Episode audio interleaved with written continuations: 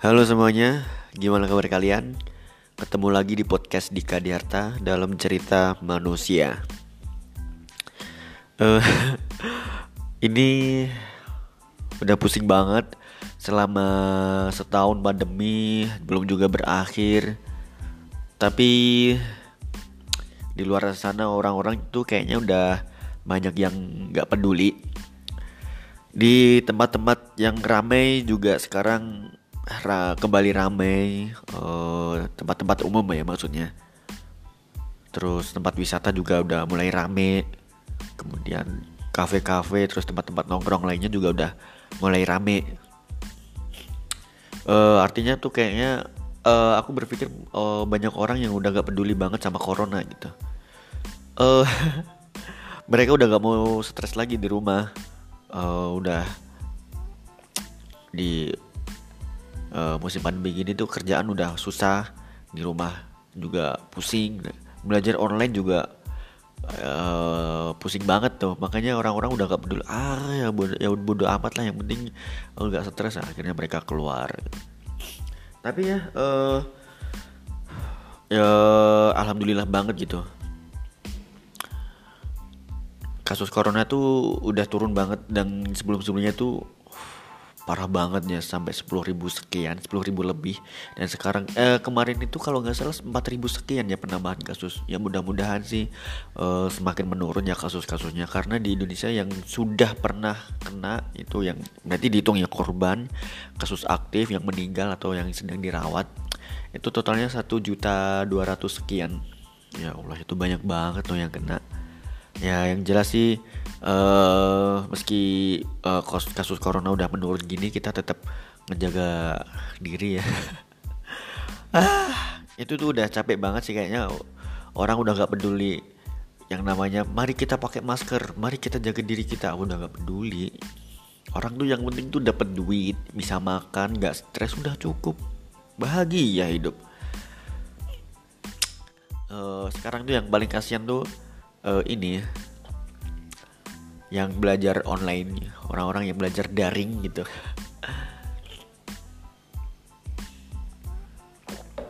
Nggak bisa dipungkiri ya uh, buat para pelajar gitu yang kasihan tuh uh, orang tuanya mungkin ya. Anak-anak uh, SD gitu dikasih materi terus di rumah orang tuanya disuruh ngajarin. Padahal menurutku ya orang tua yang di rumah itu uh, semuanya itu nggak belum tentu bisa mengajarkan anaknya uh, mengenai materi-materi yang udah diberikan sama uh, guru-gurunya gitu. Khususnya anak-anak SD ya. Karena nggak semua orang tua itu pendidikannya bagus. Nggak semua orang tua itu tahu tentang materi-materi uh, pembelajaran dari guru dan masih banyak lagi orang-orang tua yang yang terkendala sama hal-hal kayak gitu. Pada akhirnya uh, orang-orang tua yang skeptis sama uh, pembelajaran uh, anak-anak SD atau anak-anak SMP gitu nggak tahu ya mereka tuh harus gimana. Masa sih harus uh, ngepasrahin semuanya ke guru? Sementara uh, belajar daring itu kayak nggak efektivitasnya tuh patut dipertanyakan gitu misalnya gini ya uh, nggak nggak semua di Indonesia itu punya sinyal yang bagus. Misalnya gini uh, itu jadi menghambat komunikasi. Ketika guru ngasih materi uh, ada aja murid-murid yang nggak punya kuota ada aja murid-murid yang nggak ada sinyal juga yang yang yang terbesarnya sih kayaknya nggak punya sinyal ya sama kuota gitu. Dua hal itu yang yang mempengaruhi. Dan bahkan gini eh orang-orang yang di pelosok negeri itu belum tentu mereka bahkan orang-orang yang di kota juga pun belum tentu semuanya memiliki gadget gitu. Meskipun orang orang orang-orang tersebut tinggal di kota gitu kan di uh, semua orang-orang kota itu belum tentu kaya gitu. Satu keluarga cuman bisa uh, beli handphone satu untuk sekeluarga. Nah itu yang menjadi masalah kan. Uh, seharusnya sih kayak gini harus jadi uh, perhatian dari pemerintah ya untuk memberikan uh, subsidi gadget gitu. Misalnya di di kota itu uh, kalau orang kaya sih is okay aja ya. Nah kalau orang yang miskin tapi hidup di kota itu kan kasihin banget gitu. Uh, jadi uh, nggak bisa kebayang juga ya ketika uh, orang miskin yang hidup di kota uh, mereka belajar daring. Uh, mereka terkendala sama handphone gitu. Akhirnya mereka nggak nggak akan bisa uh, menjadi menjadi uh, satu hal yang memberatkan bagi keluarga miskin gitu gimana mau belajar orang handphone aja punya satu jadi itu nanti bakal menjadi rebutan belum lagi mereka beli kuota karena belajar daring itu nggak main-main juga uh, kuota itu sangat boros sekali. Aku juga merasakan seperti itu loh. Uh, makanya uh, pemerintah itu sebenarnya harus memprioritaskan hal-hal tertentu, khususnya di pendidikan gitu. Uh,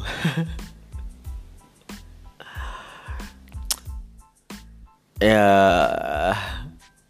itu harus ini ya diutamakan sama pemerintah. Kita subsidi handphone gitu satu anak satu. Tapi harus sasarannya harus benar-benar tepat gitu nggak main-main. Terus juga ya eh ya btw uh, eh, kalau buat kalian yang belum tahu belajar daring daring itu merupakan pembelajaran yang apa ya dilakukan tanpa uh, melakukan tatap muka gitu. Tapi melalui platform yang udah tersedia gitu. Ya kita pakai medianya tuh pakai apa ya? Uh, kayak yang udah tersedia di handphone gitu kita pakai zoom Zeus uh, Google Meet Up dan lain-lainnya yang kayak kayak gitu. Dan semua orang tua itu enggak pertama kali mungkin kebingungan juga ya. Ini apa sih Zoom? Ini apa sih Google Meet? Orang tua pertama kali pasti kayak gitu. Maksudnya kayak kita tuh pemerintah juga sebenarnya harus mensosialisasikan cara pakai Zoom ya mungkin ya. Untuk eh, orang-orang uh, yang ketertinggalan teknologi gitu. Kasihan juga sih kalau terhalang kayak gitu. uh, makanya uh, sangat kasihan sekali ya buat orang-orang yang kesulitan belajar daring. Uh, masalah nggak tahu ya kalau misalkan yang uh, hidupnya di pedalaman itu mereka harus melakukan apa gitu. Sementara sinyal di sana juga susah belum lagi uh, masyarakat yang terdampak uh, keterbelakangan ekonomi. Mereka harus melakukan apa untuk belajar daring gitu? Jadi harus ada kebijakan yang benar-benar uh, harus diperhatikan untuk masyarakat-masyarakat tertentu gitu. Kalau di pelosok terus orangnya tersebut miskin satu keluarga aja handphone satu nggak punya itu harus harus bagaimana gitu. Bagaimana kita mau uh, memajukan pendidikan di, di Indonesia. Sementara uh, perhatian dari pemerintah aja uh, sangat kurang sekali gitu sama uh, masyarakat masyarakat miskin dan masyarakat masyarakat di pelosok-pelosok gitu. Harusnya pembangunan pendidikan di daerah-daerah tersebut harus benar-benar diutamakan gitu. Uh, uh, aku gak, gak, gak bisa ngebayangin ya sama pendidikan yang ada di pelosok kayak gitu. Pas udah dikasih handphone uh, mereka terhalang sama kuota. Aduh gimana nih kuotanya? Gimana gimana? Uh, setelah punya kuota mereka dia uh, disulitkan sama sinyal yang susah gitu. Akhirnya ketika mereka melakukan proses pembelajaran itu tidak ada satu materi yang sama sekali masuk dalam otak mereka gitu. Jadi banyak banget eh, faktor-faktor yang menghambat pembelajaran uh, para pelajar dan mahasiswa di Indonesia itu. Nah, uh, sebetulnya aku ketika aku melihat uh, efektivitas pembelajaran online itu kayaknya kurang uh, efektivitasnya tuh cuma berapa persen sih kayak cuman mungkin orang-orang yang kuat aja yang bisa menyerap materi-materi dari guru sama dosennya. Ya gimana enggak gitu kan? Eh pembelajar kegiatan pembelajaran itu dimulai jam 7 Terus itu tuh pasti bakalan males banget kan orang-orang tuh banyak yang begadang gitu bangun tidur. Wah anjir sana ada kuliah nih ada kuliah. Cah males banget nih kuliah. Ah ini udah langkah yang salah gitu kan. Eh nggak s- kayaknya sih aku menilai di Indonesia itu para mahasiswa dan pelajar tuh banyak yang begadang ya. Mungkin mereka menganggap sekarang itu liburan gitu. Nah sehingga ketika masuk nanti bakalan tolol banget. Bahkan eh bakalan nggak tahu apa-apa gitu ketika eh, belajar tatap muka dimulai. Terus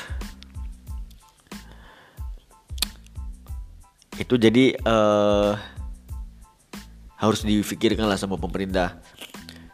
Karena kan godaan belajar on daring tuh benar-benar gede banget ya. Males bangun kesiangan. Eh, teman-teman mahasiswa juga eh, di lingkup eh, di kalanganku banyak yang terlambat banyak yang alasannya macem-macem ya. Kecuali kalau misalkan kita udah belajar offline gitu udah enak banget. Kita udah punya schedule ya udah berarti kita harus bener-bener berangkat. Ketika udah tatap muka ya ketika ada yang nggak perhatiin bisa ditegur. Nah sekarang kan udah susah banget kehalang sinyal lah. Masih ada alasan ini itulah. Dan masih banyak lagi ya. Eh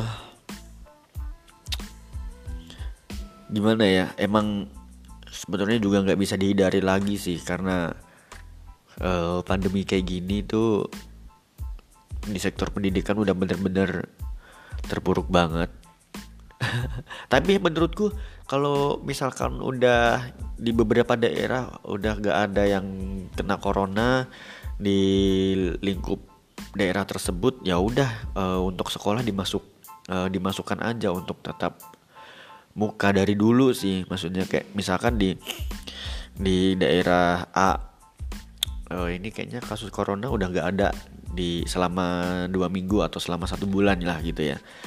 Jadi sekolah boleh dimasukkan dan setelah dimasuk nanti tetap aja pakai masker pakai protokol kesehatan kayak gitu sebenarnya is oke sih. Itu lebih baik daripada belajar online gitu. Dan tetap ya edukasi dari eh, para tenaga pendi eh, dari dinas pendidikan atau dari pemerintah dari untuk untuk eh, para siswa itu harus tetap mensosialisasikan bahayanya covid gitu. Jadi ketika ada pembelajaran daring eh, tetap ada menyelipkan eh, atau mengingatkan kepada para mahasiswa ini atau siswa untuk eh ini kalau misalkan kalian masuk kalian pakai ini ya eh, masker kalian harus cuci tangan. Itu maksudnya eh, langkah yang mungkin menurutku lebih baik sih. Tapi kan ya nggak tahu ya pemerintah kita itu gimana. Apalah dayaku seorang Dika Adiharta eh, mengkritik mengenai sistem pendidikan di Indonesia.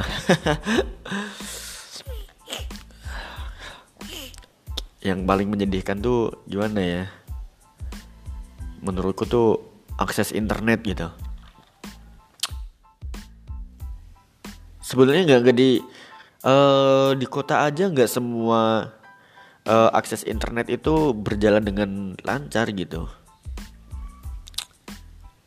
ketersediaan sinyal yang kurang bagus di berbagai daerah. Itu nggak kayaknya menurutku sinyal di Indonesia tuh nggak merata gitu ya. Nggak nggak tahu kenapa eh, pembangunan di teknologi ini di Indonesia itu nggak tahu berjalan lamban atau gimana ya. Seharusnya dia harus harus diperhatikan lagi gitu. Maksudnya kayak eh, negara itu harus benar-benar mengikuti perke- revolusi perkembangan zaman itu benar-benar diperhatikan banget gitu. Terus ada ada lagi yang yang yang ngebuat eh, para mahasiswa dan siswa SMA, SMA itu kayaknya eh, sulit memahami materi gitu. Ya karena tadi aku aku selalu bilang mereka tuh bisa jadi sulit memahami materi itu karena males. Males tuh kayak uh, bangun tidur kesiangan. Terus alasan banyak kegiatan. Alasan ngebantuin orang tuanya. Nah membantu orang tua tuh bagus tapi kan jangan dipakai alasan. Terus kayak kalau misalkan pakai handphone tuh ada notif ya buat anak-anak SMA sama mahasiswa tuh kayak dari uh, cemewewnya gitu. Tiba-tiba ada notif masuk itu uh, mereka lebih cenderung melihat notif itu. Jadi mata mereka atau konsentrasi mereka akan terganggu sama notif-notif yang masuk gitu jadi uh, selama pembelajaran jarak jauh uh, dari KPAI kemarin itu bilang dalam 4 minggu pertama saja sudah ditemukan banyak siswa yang tidak senang dengan proses belajar online. Tuh KPAI itu sudah udah melakukan survei setelah uh, uh, belajar daring berjalan gitu. Jadi sebenarnya uh, tingkat stres belajar online itu sebenarnya lebih lebih tinggi banget gitu. Beda ya sama pembelajaran offline tuh kayak sebenarnya uh, kita saling bertatap muka kita ketemu teman-teman uh, kita bisa bercanda. Jadi ketika proses pembelajaran ketika istirahat kita ngobrol sama teman-teman bermain sama teman-teman itu kayak uh, setelah kita uh, bergelut sama materi pembelajaran akhirnya kita belajar sama hal-hal lain pada waktu istirahat. Kayak kita ngobrol ngobrol sama teman-teman diskusi sama teman-teman main sama teman-teman. Itu kayak sebenarnya melepas uh, stres dari sebuah pembelajaran. Abis itu kita belajar dengan uh, yang kita senangi gitu. Kom terus meningkatkan komunikasi dengan baik sama teman-teman gitu jadi luar biasa banget ya tapi nggak tahu ya uh, kayak belajar kayak gini tuh bakalan uh, belajar online ini bakal selesai sampai kapan kita nggak tahu.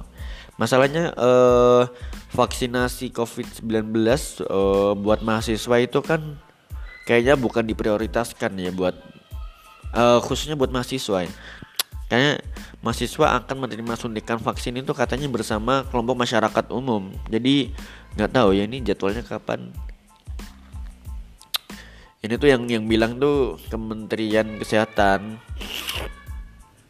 jadi mereka itu uh, mengatakan bahwa uh, vaksinasi mahasiswa itu akan dibarengkan dengan uh, mahasiswa ma ma vaksinasi mahasiswa itu akan dibarengkan dengan masyarakat umum gitu uh, ya ya semoga aja lah ya uh, semua tetap berjalan dengan baik. Udah pusing juga ya kita belajar online ya, udah banyak stres banget ya. Nggak tahu gitu harus kita harus gimana. Uh, yang jelas sih ya itu tadi ya. Pemerintah harus benar-benar memikirkan uh, di beberapa daerah yang selama satu bulan tidak ada kasus corona uh, dan itu mungkin bisa dimasuk uh, diberlakukan belajar offline. Ya mengingat uh, sudah banyak yang nggak suka ya sama pembelajaran daring gini kasihan juga orang-orang tua yang udah uh, uang uang itu kayak kita harus nggak tahu ya kalau dikasih saku orang tua tuh bakal ngasih uang saku atau enggak ke, ke anak-anaknya gitu. Mungkin orang tua bakal ngasih saku ke anak-anaknya tapi anaknya uh, sering pergi gitu setelah pem, paling pembelajaran dan cuma dikasih tugas habis itu ngerjain udah habis itu main lagi sama teman-temannya di luar. Justru malah kayak gitu yang uh, tempat rame-rame kan kita nggak tahu itu datang dari mana aja habis itu ketemu di pada satu tempat. Bisa menimbulkan corona. Justru ketika sekolah dimasukkan uh, itu lebih baik sih menurutku. Sama aja gitu kalau misalkan tidak ada perhatian dari pemerintah ketika siswa tersebut berkeliaran ke mana-mana atau main ke mana-mana gitu. Nah itu harus benar-benar diperhatikan banget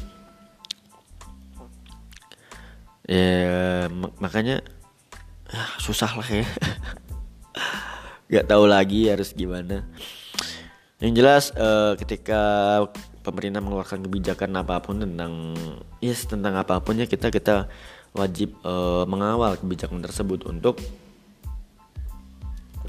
biar kita tahu uh, efektivitas kebijakan tersebut tuh gimana ter, uh, terhadap masyarakat gitu. Uh, kayaknya cukup ya. Uh, bingung nih uh, mau ngomongin apa lagi. Kayaknya nanti judulnya bakal dikasih pusingnya belajar online gitu. Kayaknya cukup aja. Bye.